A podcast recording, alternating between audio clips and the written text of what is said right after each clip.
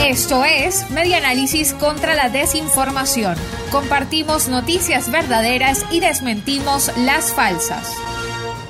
Freddy Ñáñez anuncia que presentará un proyecto de ley para regular las redes sociales. El ministro de Comunicación del gobierno de Nicolás Maduro, Freddy Ñáñez, anunció que presentará ante la Asamblea Nacional electa el 6 de diciembre de 2020 un proyecto de ley para regular las redes sociales, luego de que Facebook suspendió temporalmente la cuenta de Nicolás Maduro. A su juicio, esta actualización pretende blindar la libertad de expresión de Nicolás Maduro y de los ciudadanos que, según él, ahora no tienen acceso a información veraz del gobernante en la red social.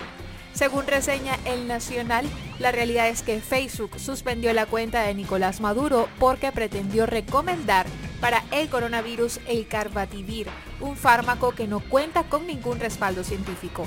Actualmente en la Asamblea Nacional elegida en diciembre de 2020 reposan 35 anteproyectos de leyes para ser discutidos en este periodo parlamentario. Esto fue Media Análisis contra la Desinformación.